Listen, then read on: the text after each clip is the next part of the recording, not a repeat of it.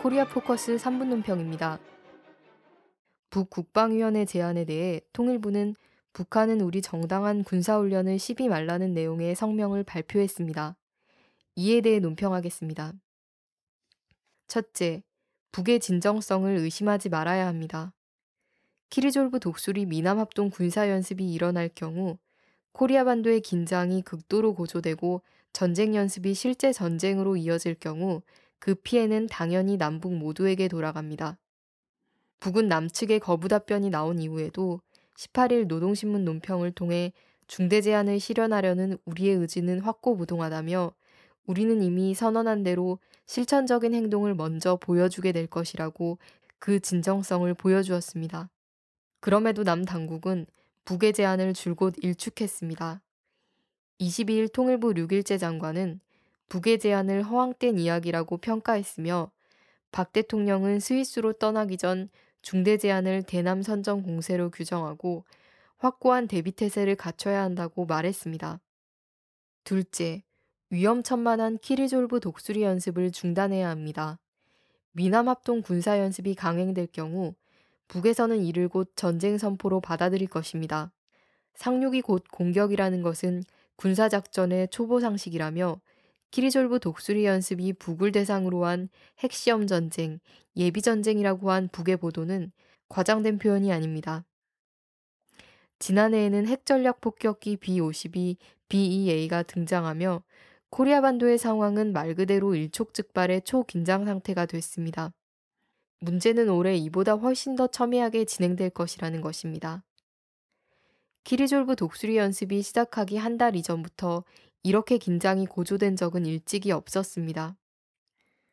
셋째, 치명적인 군사적 충돌이 불가피해지고 있습니다.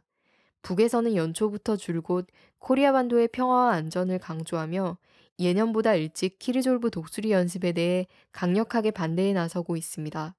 남 당국의 제한 거부 이후 실제로 북 보도들을 보면 20일 보도에서 김정은 제1비서가 항공 6전병 구분대의 야간 강화 훈련을 지도했고 23일 보도에서는 마두산 혁명 전적지를 방문했습니다. 마두산 혁명 전적지는 항일무장 투쟁 시기의 비밀 근거지로 조국 해방의 대사변을 이루는 중요한 작전 지역이라고 보도됐습니다. 또 오중읍 7연대 칭호를 수여받은 조선인민군 제323군부대 전술훈련장을 찾아 훈련을 지도했다고 합니다. 이례적인 불시의 훈련들과 최고사령관의 혁명전적지 방문은 북의 남다른 각오를 말해주고 있습니다. 따라서 국방위 중대 제안을 거부하는 남의 당국은 코리아 반도의 전쟁 상황을 막을 수 있는 결정적인 계기를 스스로 차버리는 것이 될 수 있습니다. 박근혜 대통령은 22일 다보스 포럼에 참가해 동북아의 새로운 성장 동력을 제공할 수 있다는 점에서 통일은 한반도뿐 아니라 주변국 모두에게도 대박이 될 수 있다라고 밝혔습니다. 6일 신년 기자회견에서 통일은 대박이라고 했던 발언의 연장선입니다. 북의 급변 사태를 바라고 위험천만한 선제 핵공격 대규모 상륙 작전에 키리졸브 독수리 합동군사 연습을 벌이며 하는 대박 발언에는 노골적인 흡수통일 의지가 담겨 있습니다. 그리고 이보다 북을 적대시하고 자극하는 발언도 없습니다. 우리 민족의 절반을 적대시하고 도발적인 발언들과 위협적인 군사 연습으로 북을 자극하며 코리아 반도의 핵전쟁의 검은 구름을 불러오는 박근혜 새누리당 정권은 코리아의 평화와 통일을 위해 당장 퇴진해야 합니다.